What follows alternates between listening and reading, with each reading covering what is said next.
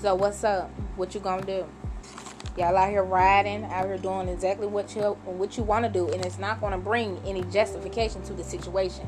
It is not going to bring your loved one back. So what do we do now at this point? We turn back to our roots, turn back to God, start thanking God for our lives, the, the fact that He spared us, the facts, uh, the whole facts. Okay, we have to thank God about the whole entire situation before we can just say, "Oh, I didn't know." You know about the Lord. You was born to know about the Lord. No matter what religion, you know that there is a God. And you need to go back to praying to your God, showing your loyalty to your God. And this is why the world is burning. And the world is going to keep burning until someone stand up and say, no, rioting is not the answer that we need.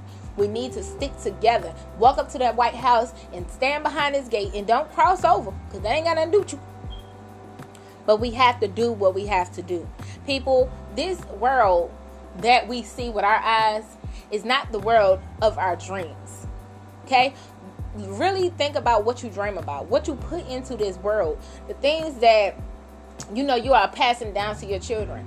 Is this how you want things to be for the rest of time? No. So what we need to do is we need to drop to our knees. We need to say, "Thank you, Lord. Thank you, God. Thank you, Allah. Thank you, uh, Buddha. Thank you, Jehovah. Thank you, Jesus. Thank you, every single person that you can think of. There's only one name you need to call out, and that's God. I love y'all, and I'll be back later.